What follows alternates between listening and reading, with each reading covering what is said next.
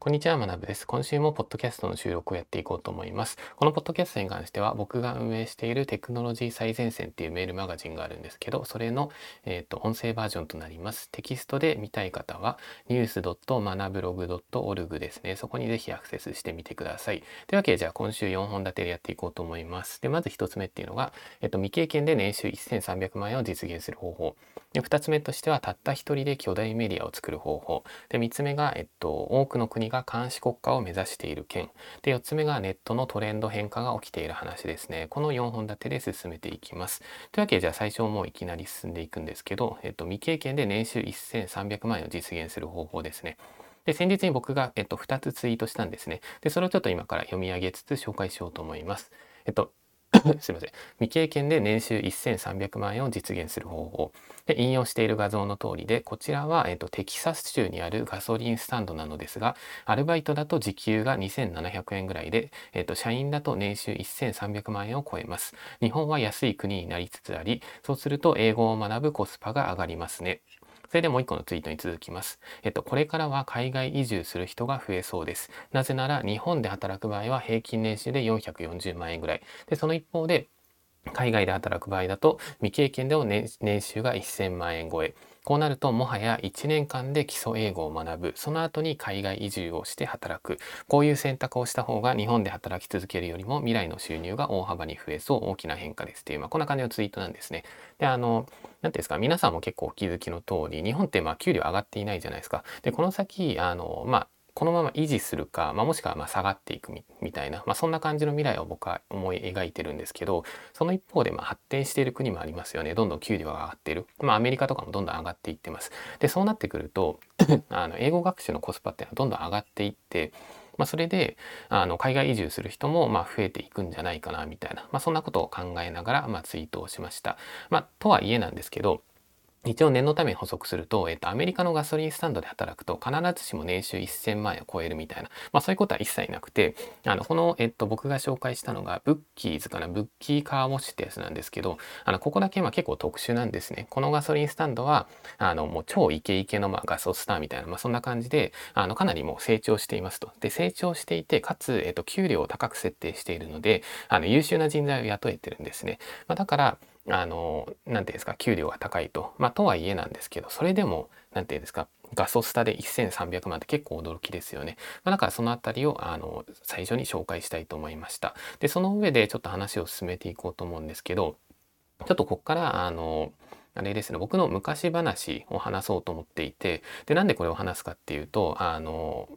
これから話す内容を聞くことによってあの10年前の僕っていうのは結構リスクを取ったんですね。でそのリスクを取ったからこそだからあの今の未来に今の未来っていうか今の現在につながったみたいな僕が過去にリスクを取ったからこそあの大半の日本人が当時気づいていなかったチャンスっていうのに巡り会えたんですね。でその話をちょっとしようと思います。で、えっと、今からちょうど10年前ですね僕は、えっと、セブ島に新卒で就職をしました。であの当時僕の周り結構意識の高い学生とかが多くて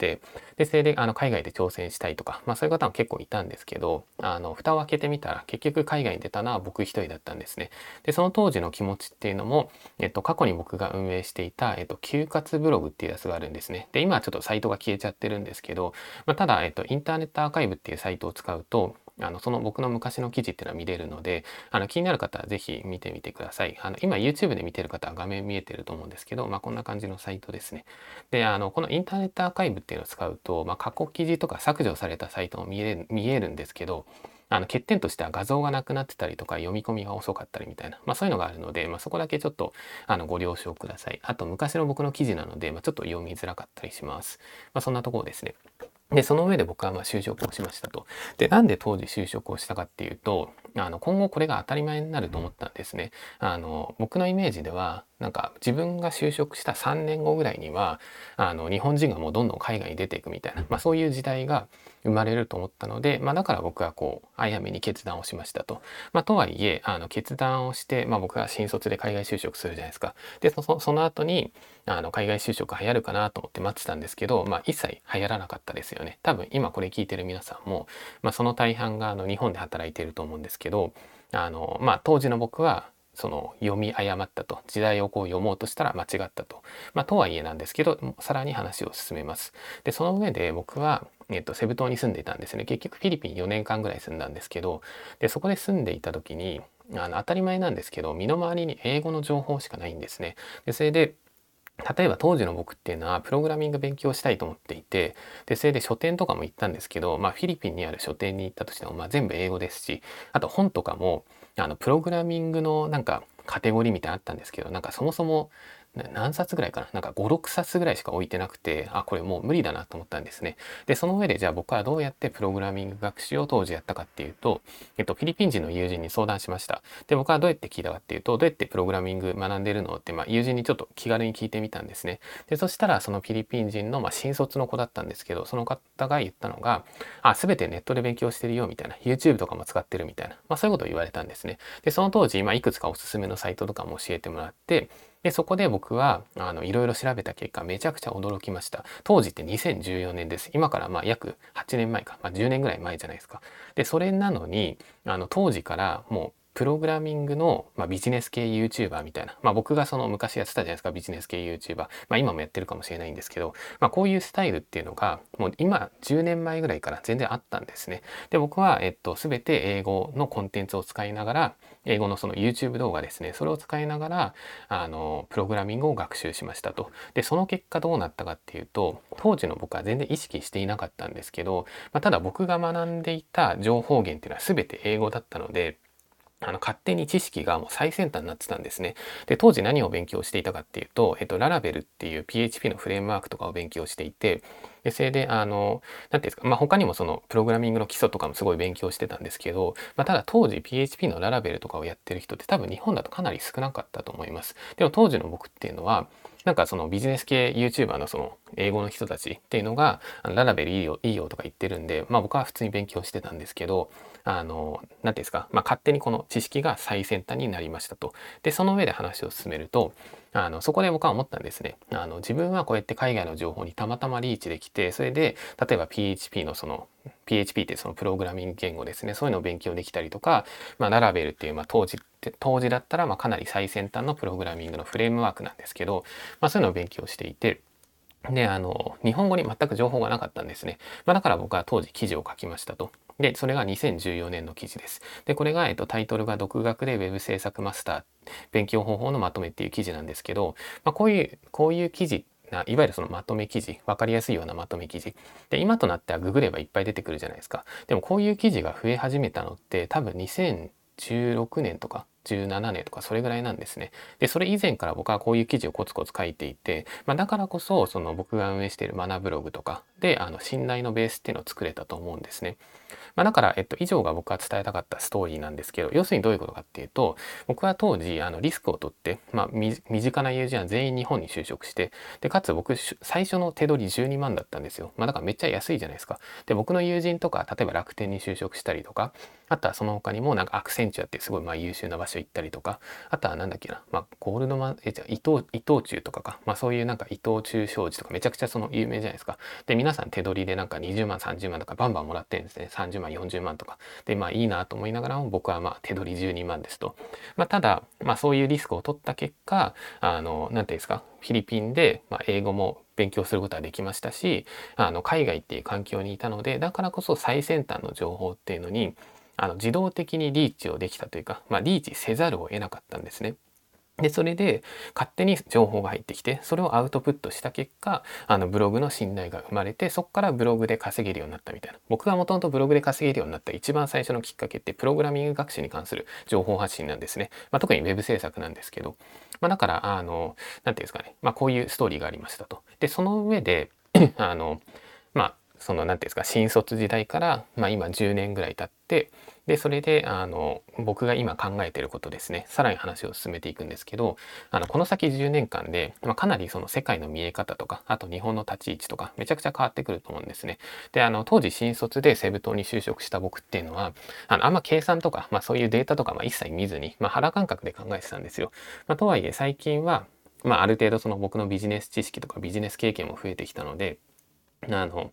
何て言うんですかねあのまあ、ちょっとそういうのも変わってきましたと。まあ、それでいろいろ最近考えてるんですけど、やっぱりこの先10年ぐらいで日本はあの賃金もまあ、停滞するか下がっていくしあの円の価値とかも下がっていきますとでそうすると、まあ、多分10年ぐらいで、まあ、中国とかにも賃金が抜かれていってでそうなってくるとあのより海外に出る人っていうか海外に出なくちゃいけないというかもう要するにその日本人が海外に出稼ぎをするですよね。まあ、そんな感じのあの未来が来ると思います。まあ、ただ今これを言ってもあんまりイメージ湧く人いないかもしれないんですけど、まあ、その上でちょっと一つだけ質問させてください。えっと、今から、えっと、選択肢を2つお話しします。で、皆さんはどちらを選びますか？で、選択肢の1つ目としては、えっと、日本の工場で働きますと。で、それで同僚はもちろん日本人です。で、月収は15万円です。っていうのが選択肢の1ですね。で選択肢の、えっと、2つ目っていうのが中国の工場で働きますと。でも中国の工場で働いてるけどあのそこには出稼ぎしている日本人がいっぱいいるので同僚は全て日本人です。でその上で寮とかもついてるんでそこ寮も全部日本人ですね。その上で月収は25万円。皆さんどっち選びますか？日本の工場15万円中国の工場25万円でも同僚は全部日本人なんですよ。で、こうなってくると、まあ多分一定数の人は中国とか全然行くと思うんですよね。もしくはタイかもしれないし、ベトナムかもしれないし、他の国かもしれないんですけど、まあそんな感じで、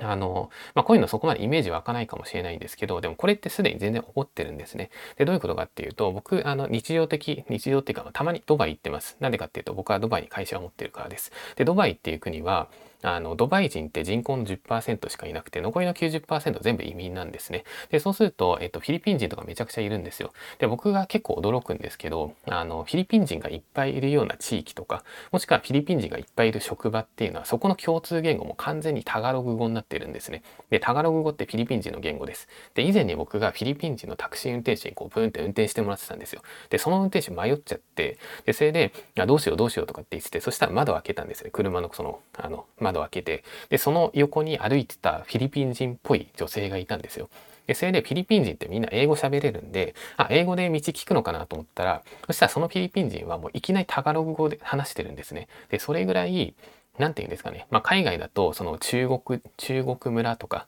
あと日本村とかあとフィリピン村みたいな、まあ、そういうふうな言われ方をする場合もあるんですけどあのそんな感じであのこれが日本でも徐々に徐々に起こっていくんじゃないかなみたいな、まあ、僕はそういうあの未来をちょっと考えたりしています。まあ、もしかするとちょっと悲しい未来に聞こえちゃうかもしれないんですけど、まあ、ただ何て言うんですかねまあしょうがないですよね今ってその日本の国力とかも下がっちゃってますし日本ってどんどん貧しくなっちゃってるんですね。でその上でじゃあ話最後進めようと思うんですけど僕がまあこういう話を皆さんにしてる理由っていうのがあのなんでかっていうと,、えー、と結論としてあの自分のスキルを身につけましょうっていう、まあ、これをいつも伝えたいと思っています。で大切なのは個人スキルだと思っています。まあ、ライティングでもいいですし SNS 発信でもいいですしプログラミングでも、まあ、もしくは別にカスタマーサポートとか、まあ、そういったあの対面のスキルとか営業のスキルでも何でもいいんですけど、まあ、そういったスキルっていうのは自分でしっかり身につけて、まあ、一日一日ちゃんと学習をしていきましょうと。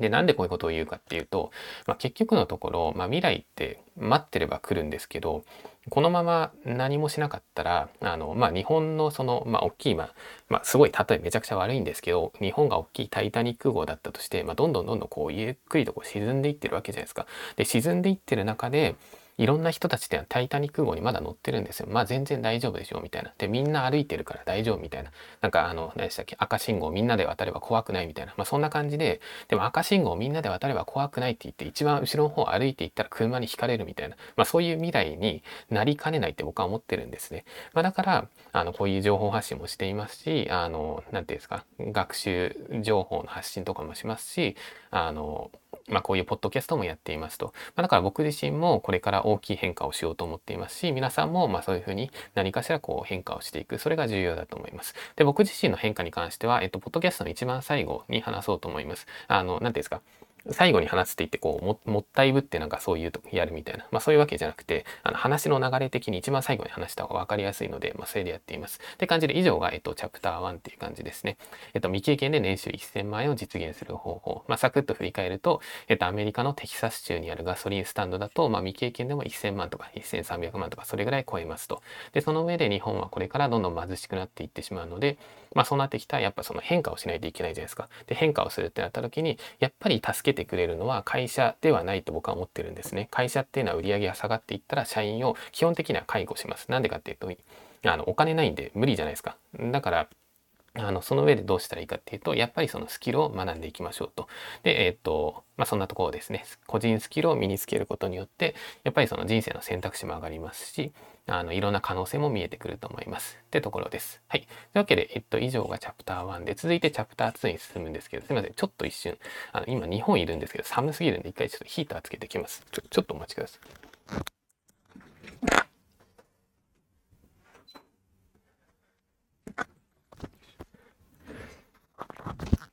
すいません。ちょっとじゃあそれでもう一回やって進めていきます。で、続いて第2チャプターが、えっと、これ個人的にめっちゃ面白いと思ったんですけど、えっと、たった一人で巨大メディアを作る方法ですね。で、これ何が起こってるかっていうと、ちょっとあの順番に説明しますね。で、まず一つに、えっと、ツイッターでオープン開発が起こってるんですね。で、オープン開発って何かっていうと、あの、インフルエンサー、海外のもうめっちゃ有名なインフルエンサーの人が、私たちはなんかこういうあのものを作るべきだみたいな発信をするんですよ。で、その発信を見たフォロワーの人っていうのが、あの、ツイッター上で自分が作りましたみたいな感じで、こう、リプライをして作っていくみたいな、まあそういう、あの、なんかツイッタープログラミング劇場みたいなのが起こっていて、僕個人的にめちゃくちゃ楽しんでるんですけど、じゃあ具体的にどういうものが作られてるかっていうと、えっと、このバラジ氏って方がいるんですけどね。で、今 YouTube で見てる方、その画面も見えてると思うんですけど、このバラジ氏って方が、あの、ニュースメディアっていうのは、まあ、記事を書いてるじゃないですか記者の人っていうのが。でその記者の人っていうのは基本的にそのバイアスがかかっていますと個人の考え方の偏りだったりとかあとは例えば誰かちょっとまあ嫌いな人とか嫌いな企業に対して記事を書くってなった時に、まあ、人間なんでどうしてもこう感情が入っちゃうじゃないですか。でその感情を取り除くためにはだったら AI が書けばいいみたいな全部その機械で自動化してしまえばいいみたいな、まあ、そういう議論があるんですね。でここだけ切り取ってしまうとちょっと乱暴に聞こえるかもしれないんですけどちょっと実はこれ背景があってそのニューヨークタイムズとかそういった大手メディアっていうのは基本的に新しいテクノロジー会社っていうのを、えー、と批判的に記事にすることが多いんですよ。でなんでかっていうとこれもうすでにリークされている情報なんですけどニューヨークタイムズとかっていう会社はあの社内でも決まってるらしいですね。基本的に新しいテクノロジーとかっていうのはなるべくこうネガティブに表現しましょうと。で、これっていうのはテクノロジー大好きな人からすると結構悲しいじゃないですか。僕とかのテクノロジーってすごい人類を良くしていってると思うし、世界をすごい変えていくと思うんですね。なのに、そのニューヨークタイムズとかっていうその大手メディアが、ある意味そのバイアスのかかった、しかも社内でもう IT 系の企業はこう悪く書きましょうっても決まってるっていうのはリークされちゃってるんですね。それって良くないじゃないですか。で、だったら AI に書かせましょうと。って感じで、あのバババラジ氏って方ですね。このインド人の方なんです。インド出身の方なんですけどが言いましたと。でこのバラジ氏って方はあのツイートでこういうのを作るべきだって言うだけじゃなくてプラスアルファで賞金を設定したんですね。でこれ海外でバウンティって言ったりするんですけどバウンティってそのまま、えー、と翻訳するとあの賞金ですね。でそれであのまあ今画面見えてる方もいるといると思うんですけどえっと AI があの記事をこう自動生成するみたいな、まあ、そんなツールを作ってくださいみたいな。で、これを作ってくれた人には、まあ、約20万円ぐらいをお渡ししますよっていう、まあ、そんな感じのあのバウンティーを設定しましたと。で、その上でどうなったか。これめっちゃ僕も驚いたんですけど、もう4日ですね。たった4日であのサービスが完成しました。で、あの YouTube 見てる方向けに今実際に動画もお見せしますね。これですね。で、あの、まあ、ちょっと見てない方向けに口頭でも説明すると、例えばそのイーロン・マスクさんとかがバズツイートを作るじゃないですか。で、そのツイートっていうのを持っていって、そのツイートの URL を AI に読み込ませるんですね。で、今画面見ると読み込ませてます。で、読み込ませた上で、僕これ以前にカウントしたんですけど、約13秒間ですね。13秒経ったら、そしたらもう記事出来上がりました。で、それ、あの、これ全部英語で出来上がってるんですけど、これそのまま自動翻訳すれば日本語版も作れます。まあ、そんな感じで、今まで記者が、今の、えっと、よく大手メディアとかって、ツイッター上のものっていうのを引用しながら記事を作ったりしてるじゃないですか。まあ、それと同じことを、何ていうんですか、記者とかがツイートを見て、それで記事を書くってやったら、まあ、少なくとも数時間かかるじゃないですか。でも AI に書かしたら、それ13秒でできたんですね。でそれで実際にできた記事とかっていうのもいくつか公開されてるんですけども湿度が全然全く問題ないんですね。だそうなってくるとあのもう記者ってほとんどもう AI に置き換え可能なんですよ。あの何て言うんですかもうすでにもう現現時点でほぼ完全に可能なんですね。まあ、だからこれあの聞いてる方の中で何ていうんですかねそのニュース記事を書いてる方とか、まあ、そういったそのレポート系の記事を書いてる仕事をしてる人、まあ、そういう方っていうのはちょっと働き方本当に考えた方がいいと思います。マジマジで多分 AI に淘汰されると思います。でその上であの話をさらに進めていこうと思うんですけど、まあ、ここまでだけでもすごいじゃないですか。でもそれだけじゃなくて、あの次の開発方針っていうのもすでに決定してるんですね。で、どんな感じかっていうと、次は、えっと、ウェブメディアプラスクリプト証明ですね。ここが次のトレンドだっていう話が結構出ていて、で、あの、これは直近で出た話じゃなくて、このバラジ氏とか他の方とかもずっと前からずっと言ってるんですよ。あの、なんでかっていうと、今のあのニュースメディアとかって、あの情報ソースが不明確だったりあと何てうんですか外部リンクを貼ってしまうと読者がこうサイトが離脱しちゃうじゃないですか、まあ、だから大手メディアとかってあの引用元をなんか書かなかったりするんですね。でこれって結構良くないじゃないですか。でそうじゃなくてちゃんと引用元も載せながらでかつクリプトの証明も載せましょうと。でクリプトの証明って言われてもわけわかんないですよね。でクリプトの証明ってどういうことかっていうとあのちょっと YouTube 見てる方向けに画面も少し用意すると、あの、イーサスキャンとかっていう、まあ、こういうブロックチェーンのエクスプローラー、まあ、ブロックチェーン内をこう、あの、探索するようなツールがあるんですね。で、こういうのを見ると、あの、すべてその、クリプトで全て証明されていてでこのデータっていうのはブロックチェーンなんで全部改ざんできないんですよ、まあ、だから何かデータを取ってくる時っていうのはちゃんとこういった裏側にブロックチェーンとかっていうのを用意してでそこからあのデータを引用してやってくれば、まあ、誰も嘘つけないじゃないですか。しかも嘘ついていないことをブロックチェーン上で証明できますと。でブロックチェーンってめちゃくちゃセキュリティ高くてもう世界圧倒的ナンバーワンですね。なんでかっていうとビットコインって2009年ぐらいに生まれてそれでまあ20年ぐらい経ったんですけどあの今までハッキングされたことは一度もありませんそんなシステムっていうのは世界に人とも存在してないんですね。で、それぐらいブロックチェーンすごいと。で、イーサリアムとかも一緒なんですね。イーサリアムのブロックチェーンがハッキングされたことは一度もありません。あの、資金が流出したってことはあるんですけど、それはブロックチェーンのハッキングとはまた別の話なんですね。まあ、だからそんな感じでめちゃくちゃその、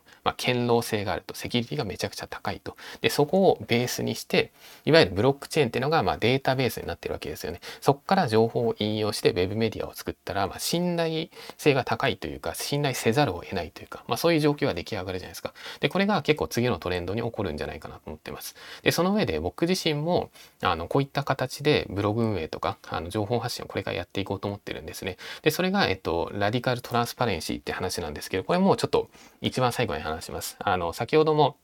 僕が変化しますって話したじゃないですか。で、それとラディカルトランスパレンシーって今話ちょっとつながってるんですけど、あの、まあ、今聞いててもちょっとわけわかんないと思うんで、一番最後に全て納得できるように話を進めていきます。で、その上で、じゃあもう一回話を戻すと、あの、ウェブメディアとブロックチェーンですね。これをこうくっつけていきましょうと。まあ、これめちゃくちゃ面白いじゃないですか。で、その上で一番最後ですね、あの、この、えー、っと、今回ストーリーを伝えましたよね。で、その上で皆さんに何を伝えたかったかっていうと、あの、あれですね。まあ、誰にでもチャンスがあるというか、その、誰にでも、うん、あの、が、チャンスが開けてる時代だなと思っていてどういうことかっていうとあのこの4日間で完成したって言ったじゃないですかこの AI で記事を作るみたいな。でこれエリックって方が作ってるんですけどでこのエリックって方は、まあ、ツイッターツイッター始めたばっかりっぽくてであの自己紹介文とかも全然出てないんですけど、まあ、ただどうやらあの本人曰くまあ嘘はついてないと思うんですけど、まあ、彼はまだ大学生なんですね。で学生であってかつプログラミングも全然初心者ででそれで、えっと、100 days of code っていうのがあるんですけどこれあの気になる方いたら是非ああの調べてみてください。でこの100 days of code 全部英語になっちゃうんですけどあのこれってもう100日間でその Python を学習できるみたいな Python っていうのはプログラミング言語であのこの100 days of code, コードってもう内容めちゃくちゃ素晴らしいのにこれなぜか全て無料でできたりするんですね。でこの大学生の方はこの100 days of code の無料リソースで学習をしましたと。でそれであの AI が生成するアーティクル AI があの記事を作るシステムっていうのを、まあ、作り上げましたと。でこの彼っていうのはまだその Python っていう言語を85日間しかまだ学習してないんですね。でそれなのに作れたってめちゃめちゃくちゃすごくないですか？まあ、だからあの何て言うんですか？これ見てる皆さんも例えば、おすごいってなるじゃないですか。で、それで、あ、じゃあ自分もちょっと100 days of code みたいなやつで勉強してみようと。で、勉強しながら、そしたら、あの、先ほどの AI がこう記事を作ってくれるみたいなシステムっていうのを自分で自作してでかつそれの日本語版とかを仮に作るじゃないですか。でそれを日本の世の中に発表しますよね。で、今それをやったら結構注目されると思うんですね。めちゃくちゃバズが起きなかったとしても、その界隈からは、うわ、すごいやつが出てきたぞとか、面白い人が出てきたみたいな、そういうのって全然思われるし、フォロワーも絶対増えると思います。もし作った方いたら僕にもぜひ DM してください。僕も全然拡散します。まあ、そんな感じで、あの、なんていうんですかね、今ってそうやって行動力があって面白いことをできたら、インフルエンサーとかも拡散してくれますし、もう全然そ、それだけで全然変わるんですよ。だからこれ聞いてる皆さんも、あ、AI かみたいな自分全然できないなみたいな、まあそういうふうに、あの、やめるんじゃなくて、あの自分も何かできないかなとか、まあ、ただ AI に関してはプログラミングが関わってくるので、あの、まあ難しいって場合も多いと思うんですけど、でもそうじゃなくて、じゃあ AI をこうやって学習していって、何かその自分の業務に役立てれないかなとか、僕は最近思ってるんですけど、ブログ運営とかしてるとお問い合わせ届くんですよ。で、お問い合わせ僕は全部対応してるんですけど、まあちょっとこうめんどくさいなって思うことがあって、あの、まあ、メール返信とかめんどくさいじゃないですか、普通に考えて。で、それで、あの、それを例えば AI にあの学習させて、で、メールが届いたら、それの下書きっていうのを AI にこう自動的に作ってもらうとか、まあ、そういうシステムも、まあ、多分もうすぐに出てくると思いますし、あの、そういうのを例えば探してみるでもいいですし、なんかそういうアイデアっていくらでも出せますよね。その常に考えるってことをすればできると思うんですね。まあだからそれをちょっと伝えたいと思いました。で、その上でじゃあ参考までに、あの僕自身 SEO 結構得意なので、SEO その Web マーケティングとかですね。で、その上で、あのじゃあ僕だったらどういうふうに攻めていくかっていうので一つちょっと参考例を紹介しようと思うんですけど例えばなんですけど先ほどの、えっと、AI で記事を作るってやつで、まあ、約10秒ぐらいで記事が1本作れたじゃないですか。であのってことは、1日っていうのは、えっと、8万6400秒ぐらいあるらしいですね。で、じゃあ、1日、まあ、8万6000秒ぐらいあったとして、で、1本あたりこう、あの、10秒ぐらいで記事作れるじゃないですか。ってことは、つまり、1日でまあ8000本以上の記事を作ることができるんですね。で、これって、あの結構破壊的で、どういうことかっていうと、世の中にはバズサイトっていっぱいあるんですよ。例えば、一番有名なのがバズフィードですね。これ海外の会社なんですけど、まあこれはあの、まあ、今 YouTube の方画面見えてると思うんですけど、基本的にその、何て言うんですか、バズ、トレンドニュース、あの芸能人のゴシップとかその辺なんですけど、例えばじゃあ今一つ見ていますね。これ多分はじめ社長だと思うんですけど、これとか多分完全にあの、あれですよ、自動生成できて、あの、例えば、どんな感じかっていう、どんな感じかというか、その、はじめ社長のこのツイートを見に行くじゃないですか。で、このツイートっていうのを、あの、なんていうんですか、そのまま、あの、AI を入れるだけみたいな。まあ、それであの記事が作れてしまうと。でそうなった時にどんな感じで記事を作っていけばいいかっていうと例えばなんですけど AI で記事を大量に作れるんだったらあのトレンドサイトって作りやすいじゃないですか。まあ、だから Twitter のトレンドっていうの常に見ておきます。あの日本のトレンドとか出てますよね。で、そしたらバズってる内容とかって全然見れるじゃないですか。で、そしたらそこのツイートっていうのは全て AI に流し込んでいくんですね。で、流し込んでいくと AI が自動で記事を生成してくれますと。で、それをワードプレスとかにアップロード、ブログにアップロードする。まあ、そしたら1日多分100記事とか全然作れますし、あの100記事もちろん指痛くなるかもしれないんですけど、まあ、できるじゃないですか。で、それで失敗したとしても、そのやったこれをやりましたっていうのを例えばツイッターとかに書くんですね。そしたら面白いじゃないですか。で、もし僕のこれ聞いてそれやる方いたら、やった後に僕にそのサイトぜひ教えてください。あの、1日100記事ぐらい AI で生成して、で、Google にちゃんとあのインデックスされるか、検索流入が来るかとか、そういうのを確認したら、それってデータとしても実験としてもめちゃくちゃ面白いと思うんですね。で、僕は全然それ、あの、面白かったらリツイートしますし、あの、ぜひそれ見てみたいので、あの、こういうチャンスをぜひ皆さんにこう、掴んでいってほしいというか、あの、なんていうんですか、まあ、そんな感じに思っていますと。はい。というわけで、えっと、あとそうですね、今ちょっと話してて思ったんですけど、今言った流れって多分将来的に全て自動化できると思っていて、あの、僕は多分、まあ、どれぐらいかな？あと多分数年、もしかしたら今年でできちゃうかもしれないんですけど、あの、いわゆるその自立自動化されたウェブサイトもう人間が関わってないウェブサイトがどんどん生まれてくると思っていてどういうことかっていうと先ほど言った僕のプロセスツイッターのトレンドを見ます。そこからバズってるツイートを引き抜きます。でその引き抜いたツイートを AI に投げます。で AI が記事を生成します。その記事をサイトにアップします。これ多分あのアルゴリズムを組んだら全自動できるんですね。だからバズツイートが生まれる AI が読み込んでもう秒で記事になるんですよ。でこれってもう人間絶対勝てないじゃないですか。でこういった完全自動のサイトっていうのを AI にバンってやっとやっといてそこに広告貼っとくじゃないですか。そしたら勝手に不労所とか生まれるみたいな、まあ、そういうの多分作る人も出てきますし、まあ、多分いけるんじゃないかなと思ったりもしてるんですね、まあ、だからそのあたりも、まあ、気になる方いたら是非サイト作ってみてほしいですしあの僕のあの DM とかでいいんで是非教えてください。というわけでじゃあ、えっと、続いてのチャプター進みますね。えっと続いてがすいませんちょっと一旦あのお水休憩します。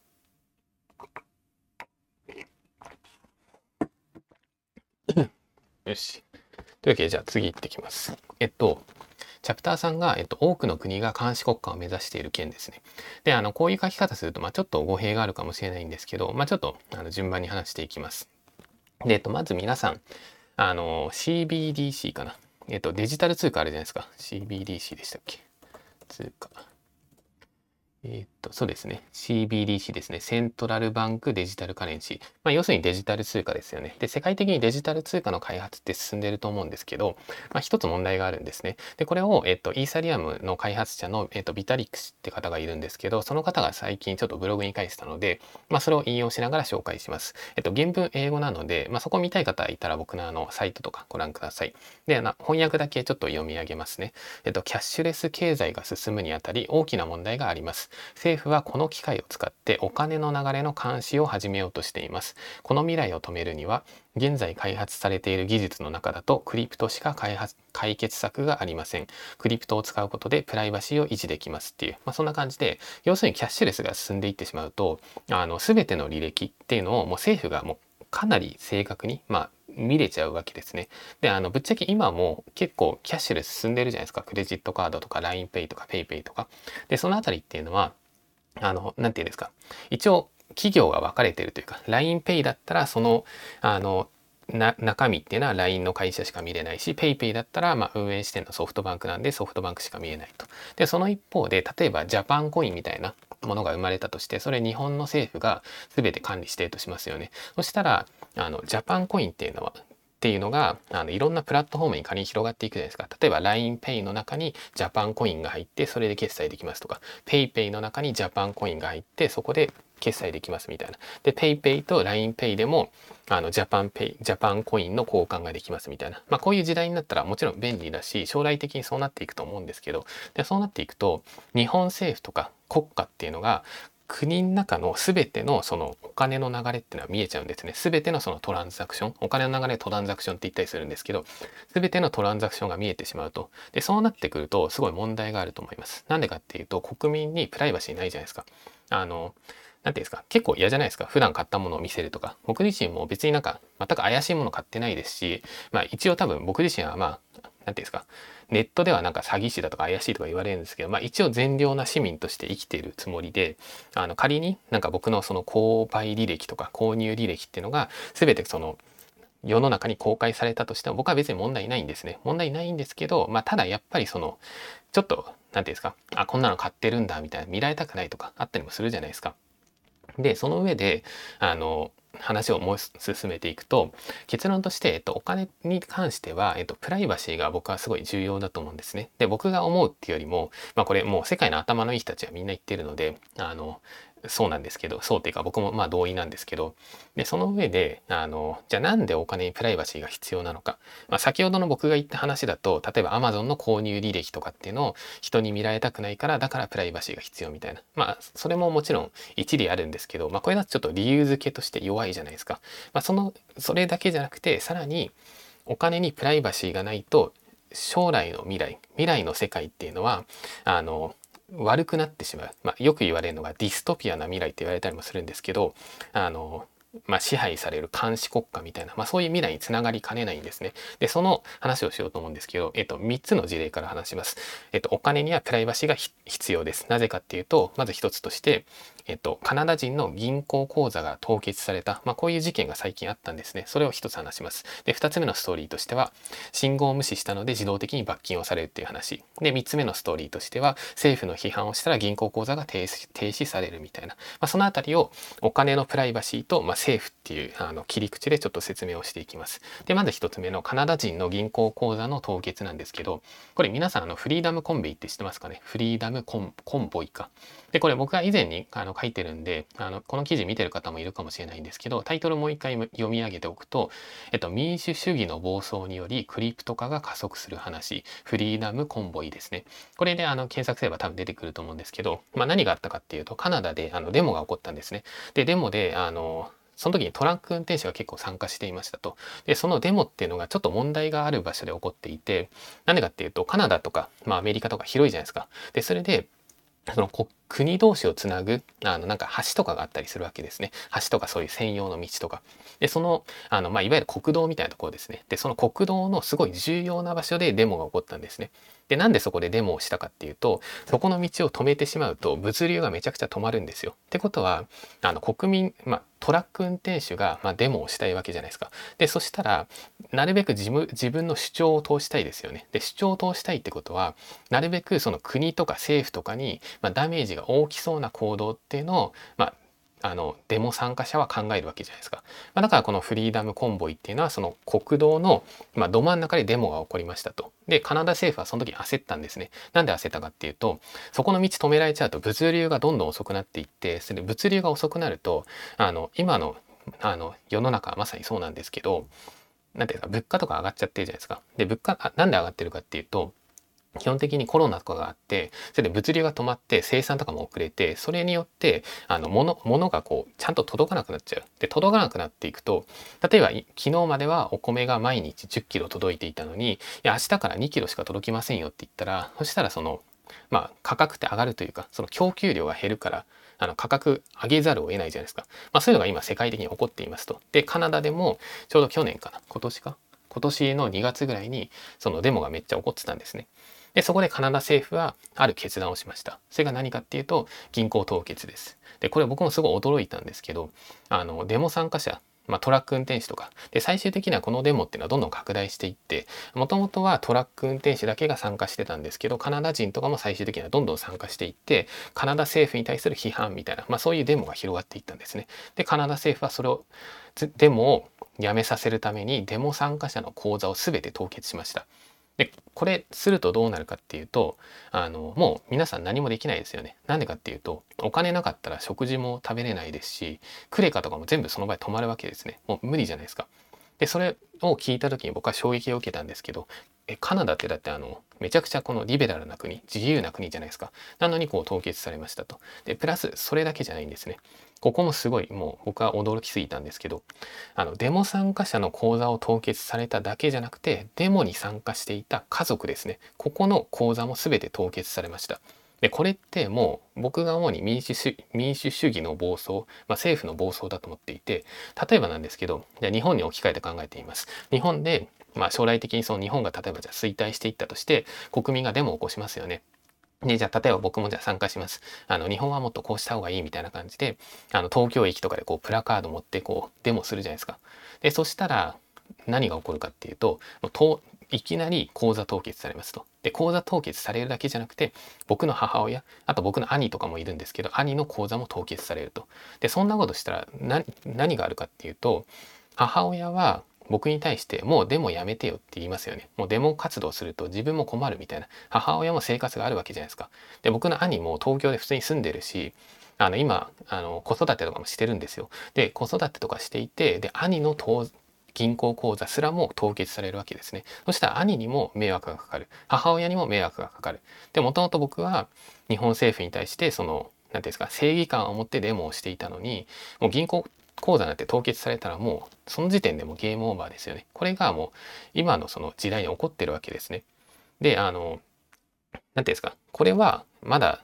あのしょぼいバージョンというか例えばなんですけどデジタル通貨の時代になったとしたら先ほど言ったようにジャパンコインが生まれるじゃないですか。で日本の全てのあの流通ほとんどその大半の流通流あのお金のやり取りがジャパンコインになったとします。そしたら日本政府は何ができるかっていうとちょっとなんかデモとか起きたらその人たちのジャパンコインのそのトランザクションそのやり取りですね。それ全部凍結させちゃえばいいんですね。しかもジャパンコインって基本的に全部デジタルで動いてるので凍結とかも多分ワンクリックでできちゃうんですよ。ってなってくるともう完全にその政府のパワー最強みたいな国民何もできませんみたいな、まあ、そういう時代になりかねないとなりかねないというかカナダでそれに近い事件がもうすでに起こってるわけですね。ってなってくるとやっぱりそのお金のプライバシーというかあの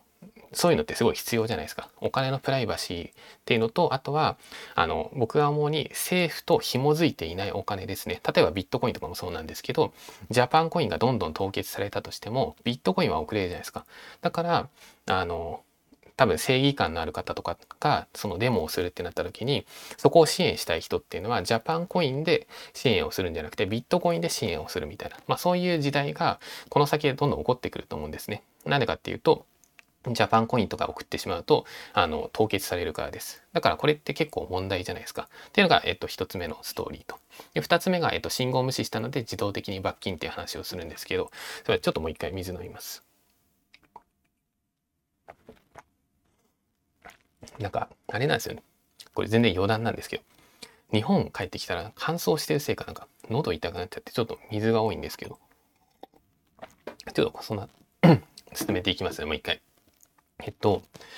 信号無視したので自動的に罰金っていうので、まあこれも実際に中国で起こっていることなんですけど、えっと中国ではセサミクレジットっていうのがあります。で、セサミクレジットっていうのが、まあ個人の信頼スコアなんですね。で、このスコアが高いと、例えば銀行からお金借りるときにこう金利が安い。例えば住宅ローンが安くなりますとか、あとは例えば公共機関とかで乗るときに、あのこあなたは普段の活動がいいからグリーンシートとか電車のグリーンシートってあるじゃないですかあそこ割引ありますよみたいな、まあ、そういったものっていうのが中国でもう結構前から多分34年前ぐらいから多分もう普通になってるんですね。であのまあこれのこの個人スコアっていうのをあの国に導入するっていうのはもちろんそのメリットもあると思います。なんでかっていうとその個人スコアっていうのを高めていけばまああの社会でその自分にメリットが入ってくるわけじゃないですか。で自分にメリットが入ってくるんだったら国民としてはあの良い行動をするインセンティブが働きますよね。だから良い国民良い行動をする国民が増えると思うんですね。個人スコアが導入されると。でこれが良い側面なんですけどでもその一方で悪い側面もあると思っていてなんでかっていうと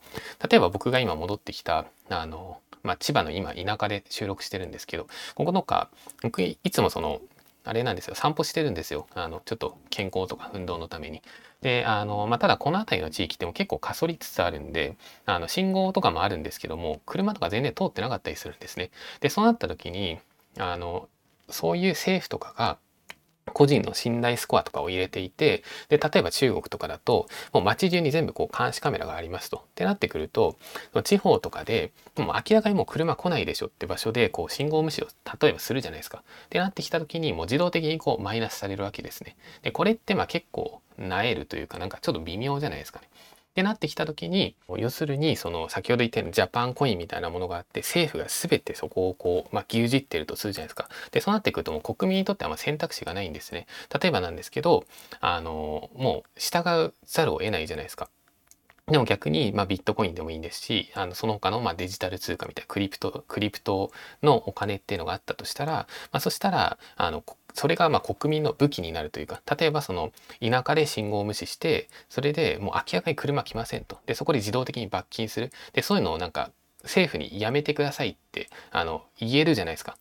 で何て言うんですかちょっと伝わってなかったら申し訳ないんですけど政府が全てお金を牛耳っていってしまうとそれだとあの国民がデモした時に全て一瞬で止められますよね。はいあなたの口座全部凍結ですみたいな。でも一方であのビットコインとか例えば流通しているとあの政府に対してデモとかをしながら国民はビットコインで一応その買い物もできるしビットコインでお米もお米とか食べ物も買えるしみたいな、まあ、そういうあの政府と国民のパワーバランスですねここを保つためにもやっぱりその第2の選択肢というか、まあ、クリプト技術とかあとお金のプライバシー、まあ、ここがすごい重要だと思うんですね。っていうのが2つ目のストーリーで一番最後3つ目のストーリーで、まあ、ここもサクッと話そうと思うんですけど、えっと、例えば政府の批判をしたら銀行口座が停止されると。でここはもう実際に過去に起こってるんですけど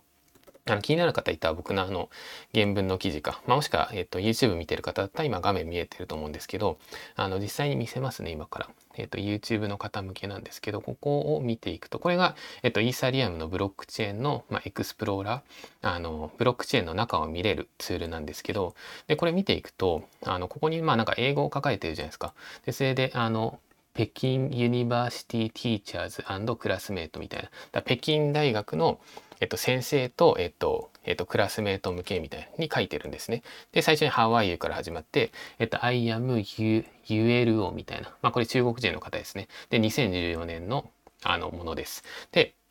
これどういうことかっていうと、あの、この、北京大学の、えっと、女子女子大学生だったと思うんですけどこの方っていうのが、えっと、卒業論文かなんかを書くときにあの中国政府の過去にやらかした悪いことみたいな、まあ、それをまとめる論文を書こうとしたんですね。でそしたら政府から圧力がかかってで最終的にこの女性今行方不明になっちゃったんですよ。でそのあの自分が政府批判の論文を作ろうとしたらどういうことが起こったかっていうのは全て時系列で書かれていて結構これあの気になる方いたらあの翻訳とかしながら読んでみてほしいんですけど結構衝撃受けます。あの何ていうんですかまず政府からまずは、えっと、先生から注意されたりとかもしくは先生があの夜中に自分の家に来たりとかもしくはなんかその政府関係者がいきなりしかも夜中とかに来るんですね。なんか1時に来るみたいなそういうのがめちゃくめちゃくちゃ書かれてるんですけどでなんでそういう夜中とかに来るのかなみたいなここ見るとあの11時 11pm とか書いてあるんで夜中じゃないですか。でそれって夜に行くことによって多分精神的に多分追い詰めていくみたいなまあ多分中国政府はそういうのも狙ってると思うんですけどまあそんな感じであのななんていうんですか 結局、まあ、政府批判をしたら、まあ、銀行が止まってしまうとか、まあ、まあ、中国はちょっとやりすぎなんですけどその人物自体がもう行方不明になっちゃってるんでちょっとあれなんですけどでも政府批判したら銀行口座停止みたいなその先ほど言ったようにジャパンコインだけになってしまうとそういうことも全然起こるんですね。起こりかねないじゃないですか。なぜかっていうと政府のパワーがもう最強になってしまうからです、ま、だからそこをあのぜひ皆さんに、まあ、このタイミングで伝えたかったってことですね。で、その上で一番最後ですね、えっと、重要なのが、えっと、クリプトの mass adoption ですね。で、クリプトがそのいわゆるビットコインでもいいですし、そういったであのクリプト通貨ですね。で、これを mass adoption させることによって、あの未来は僕は良くなると思っています。なぜかっていうと、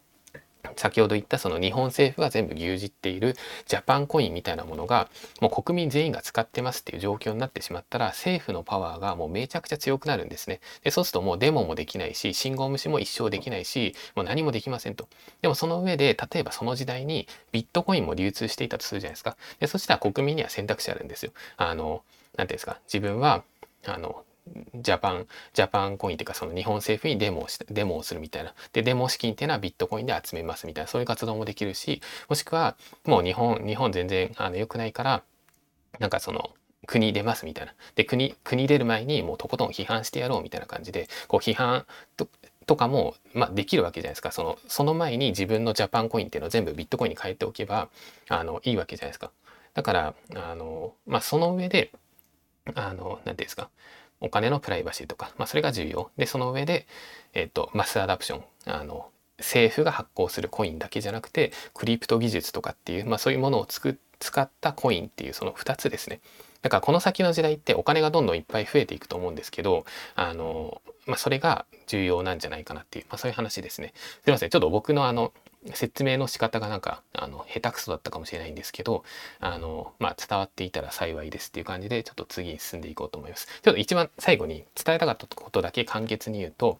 あの政府がお金の流れを全て牛耳ってしまうと政府のパワーと国民のパワーこのバランスが圧倒的に崩れて政府最強になっちゃうんですね、まあ、だから国民は自分たちがちゃんと管理できるような自分たちのプライバシーとか自分たちの権利を守れるようなお金っていうのを作っておくべきだ。でそれを作るには現在存在している技術だとクリプト技術しか解決策がないんですねこれがイーサリアムを作っているビタリック氏の主張であって僕もこれに同意しますし、まあ、世界的にもこういう風な流れにした方がいいよねって言ってる人は結構いるんですね。まあそんな感じの話です。はい。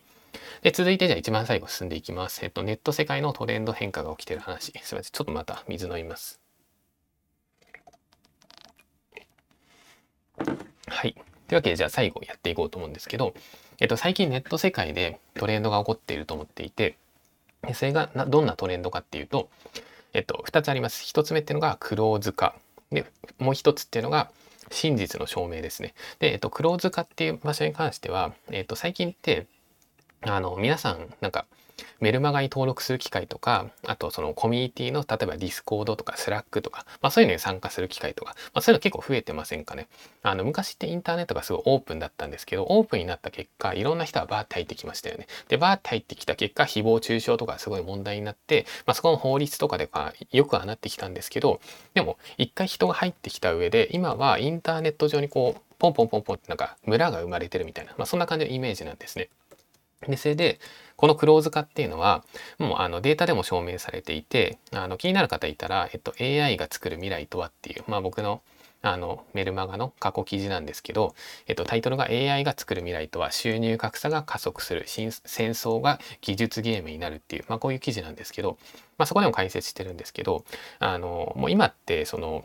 何て言うんですか SNS とかそういうオープンな場所で会話をするっていう人が若干減り始めていてでその減った人たちがどこに行ってるかっていうとあのクローズドのコミュニティの中で話してるんですよ。でそれをあのそういう流れがあるから Facebook 社っていうのはそこに向けて次のビジネスを作ろうとしてるんですね。で、そのビジネスが、まあ、えっと、チャット広告って言われたりもするんですけど、あの、まあ、それがまず一つ。まあ、インターネットがオープンだったけど、今はそのインターネット上にこう、村社会が生まれてるみたいな。まあ、これが一つのトレンド。で、続いて二つ目のトレンド。これが真実の証明なんですけど、ここを今回ちょっと話そうと思っていて、で、どういうことかっていうと、あの、まあ、なんでこういうトレンドが生まれたかっていうと、まあ、多分きっかけはまあインスタとかだと思うんですね。で、インスタとかってもう開くと、まあ、僕インスタやってないんであんまわかんないんですけど、まあ、まあ、なんか綺麗な女性な、なんか異常じゃないですか。なんか以前にインスタ開いて驚いたんですけど、なんかインスタのあの検索、検索の場所をしたら、出てくる女性がもう全員なんか綺麗すぎて、なんだこれみたいな。こんな人たち存在するのかなみたいな。なんかこれ CG か AI かなんかなのかなとか思ったんですけど、あのそれぐらいインスタにいる女性とか、まあ、男性もそうだと思うんですけど、あの美のレベルが高すぎるというか、だからあそこで戦うとめちゃくちゃ消耗すると思うんですけど、まあそれはさておき、でもインスタですごい綺麗な人たちって、もちろん元も綺麗だと思うんですけど、皆さん加工しまくりの場合が多いじゃないですか。で、これって今世界的なトレンドで、で今 YouTube 見てる方は画面見えてると思うんですけどあのこれ以前に世界的に有名になった中国の女性がいてでこの方っていうのは、まあ、見た目なんか本当おおばあちゃんって言ったらあれなんですけどおばさん？ちょっと年齢とかわかんないんですけどそれでこの方があのなんかまあ有名なまあ配信者みたいな感じだったんですね。でこの方があの顔をこう修正していましたと。あのインターネット、インターネットとかそのテクノロジーを使って、で、2つの写真があって、あの、これちょっと実際見ないと分かりづらいと思うんですけど、もう別人ぐらい超絶綺麗なんですね。で、こういったものっていうのがま世界的にどんどんどんどん起こりましたと。で、その結果、インターネット上で綺麗な人いても、まあ、みんな加工してるからなんかもう信じらんないよね、みたいな、まあ、そういうトレンドが生まれていますと。で、そこで生まれてきたアプリっていうのが、えっと、B リアルっていうアプリなんですね。で、気になる方いたら、あの、ダウンロードしてみてほしいんですけど、まあ、僕も一応ダウンロードしました。で、僕もやろうかなと思ったんですけど、あの、まあ、そんな僕がやっても仕方ないんでやんない、多分やんないんですけど、で、この B リアルってどういうアプリかっていうと、えっ、ー、と、ルールが3つあります。で、まず1つが1日1回しか投稿できませんと。で、2つ目としては加工ができませんと。で、3つ目っていうのが投稿時間が限られてる。で、具体的にどんな感じかっていうと、えっ、ー、と、iPhone にアプリをインストールするんですね。で、インストールすると B リアルから、あの、もういつかわかんないですけど、通知が来るんですよ、いきなり。で、通知がポンってきたら、その場で、あの今自分は何してるかっていうのをその場で撮んないといけないんですね。で、撮ってそのまま投稿する。で、それだけなんですけど、で一つ変わってることがあって、B リアルで写真を撮ると、えっと、この iPhone の外側のカメラと iPhone の内側のインカメ、で、これで同時で撮られるんで、あの自分が今見てるものとあと自分の顔っていうのは同時に表示されてでこれってどういうことかっていうと例えば B リアルを、まあ、僕がやるとするじゃないですかでまあちょっとやろうかもやってるんですけどまあ多分やんないですでややったとしてでじゃあえっとまあ何でもいいんですけどじゃあ22時半ぐらいに、まあ、通知が来るとするじゃないですか。まあ、22, 22時半だと僕も通知切っちゃってるんで、例えばじゃあ21時半ぐらいに通知が来るじゃないですか。で、日本時間の例えば夜の9時半とかだと、まあ、僕はもうご飯食べ終わってお風呂上がりぐらいなんですね。で、お風呂上がりで、なんか髪とかまあびしょびしょかもしれないんですけど、で、そこでポンって通知が来たら、その場で撮って今自分は何してるかって、それを投稿する。で、これって完全に嘘つけないじゃないですか。で、かつ、あの、時間制限とかもあるし、あのすぐにやんないといけないんですね。だから写真撮ってあの何て言うんですかもしかしたら加工する時間ちょっとあるかもしれないんですけどそれがほぼほぼできないように設計されている。まあ、それがまあ BeReal っていうアプリですね。で、これ、あのど、どれぐらい伸びてるかっていうと、えっと、2022年のアプリストアランキング、アプリストアアワードっていうのがあるんですけど、それの、えっと、一番ベストアプリで選ばれてるのかな。まあ、そんな感じですね。で、えっと、そうですね。気になる方いたら、えっと、アプリストアアワーズってやつを見てほしいんですけど、そこの一番上に出てきます。で、その上で、あの、B リアルっていうのはもう明らかにこれトレンドが発生していますと。で、なんでかっていうと、もともとこのアプリって2020年からリリースされてたんですね。で、2020年はあの全然ダウンロードされませんでしたと。で、2021年もまあそんなされませんでした。で、2022年今年になっても爆発的に伸びたんですね。で、それっていうのが、なんでこういうことが起きたかっていうと、やっぱりその時代の風潮が変化していって、それで、あの、まあもう加工、加工疲れというか、フィルター疲れというか、まあ多分そういう人たちが増えてきてるんだと思います。あの、まあ、今の小学生とか中学生とか特に女性女子ってすごいかわいそうですよね。あのインスタが当たり前じゃないですか。であの、まあ、みんな持って写真を投稿していてでそれってなんかすごい僕だったら多分消耗するだろうなと思っていて、まあ、だからそれのあの、まあ、カウンターカルチャーというか、まあ、逆の反応ですよね。何かのトレンドが生まれたら、まあ、トレンドってこう入れ替わっていくので、まあ、それが移ったみたいなそんな感じですね。でその上で話を進めるとあの B リアルがバズりました。で、その上で次何が起こるか。もうこれ毎回定番なんですけど、インスタグラムがそれを真似すると。で、インスタ社が同じ機能今作ってるんですね。で、すでにリーク画像とかも出てるんで、気になる方いたら、あの、僕のメールマガ見ていただけたらいける、見れるんですけど、あの、まあ別にそこは見なくてもいいかな。あの、あれですね、多分近いうちにインスタがこの機能を出してくると思います。で、出してきたらある意味でチャンスなんですね。で、なんでチャンスかっていうと、あの新しい機能をインスタ社っていうのは伸ばしたいって思うじゃないですか。で、なんで伸ばしたいかっていうと、このまま B リアルっていうのはどんどんどんどん人気になっていってしまうと、インスタを使っていたユーザーが B リアルに流れていっちゃうんですよ。で、ユーザーが減っていったらインスタグラム売り上げ下がりますよね。でそれを避けたいので Facebook 社、まあ、インスタを作っている Facebook 社っていうのはすぐにその競合の機能っていうのをコピーして自社に入れていくくんですね。まあそういう動きをしますと。で、その動きをする際に、その機能をバズらせたいから、新しい機能を積極的に使ってくれるユーザーを、あの、優遇するじゃないですか。まだからインスタがこの機能を出したら皆さん積極的に使った方が多分いいと思います。あのアルゴリズム的に裏側で優遇されるのでだからインスタ版の P リアルを使ってる人はあのそのインスタグラムのタイムラインにこう表示されやすいみたいな、まあ、そういうことが起こると思います。はい。というわけで、えっと、ちょっと長くなっちゃったんですけど、最後にえっ、ー、と、話を一つだけして終わりにしようと思います。で、一番最後に話すのが、えっ、ー、と、ラディカルトランスパレンシーですね。で、これ何かっていうと、えっ、ー、と、過激な透明性ですね。で、先ほど言ったように、今ってインターネット上でこういうトレンドがあるんですね。あの、まあ、B リアルが伸びていたりとか、まあ、そういう、あの、嘘をつかないでいきましょうとか、あの、最初の方で話した、あれも一緒ですよね。あの、ウェブメディアとブロックチェーンの証明みたいな。これとかっていうのも、もうインターネットに嘘が溢れすぎていて、あの、もっとその真実をみんな出していきましょうみたいなももっとその正しい情報をあの発信する正しい情報をこう出していく、まあ、その価値っていうのが上がっていってるわけですね。で例えばなんですけどイーロン・マスクさんとかまさにそうだと思っていてあのこの方っていうのは最近そのツイッターの裏側の情報とかリークしまくってるんですね。でそれをやるからこそあのイーロン・マスクさんの信頼がたまるわけじゃないですか。でそんな感じであと僕が尊敬しているピーター・レベルズさんって方もいるんですけどあのこの方とかもまさにあれですね。あのラディカルトランスパレンシーみたいな、まあそんな感じですね。で、でその上で僕もあのこんな感じの方針にあのシフトしていこうかなと思っていて、要するにそのラディカルトランスパレンシーですね。で、な、なんでかっていうと僕自身もともとブログとか運営しながらずっと売上公開してたんですね。で、昔から僕のことを見てくださってる方知ってると思うんですけど、あの毎月売上公開したりとか、あとはえっとブログを運営しながらあのキーワードの順位を公開するとか、で、あの当時やってる人全然いなかったし、あの今でも例えばキーワード順位を公開する人とかほとんどいなかったと思うんですね。でもこれをやるからこそあの信頼してもらえたわけじゃないですか。多分なんですけど。でも途中から僕は売上公開とかやめちゃったんですね。でなんでやめたかっていうとあのもう自分に信頼たまったしもういいかなと思ってあここちょっと字間違ってますね。売上ちょっと後で直しておきます。でそれであのすいません。もう一回戻すとあの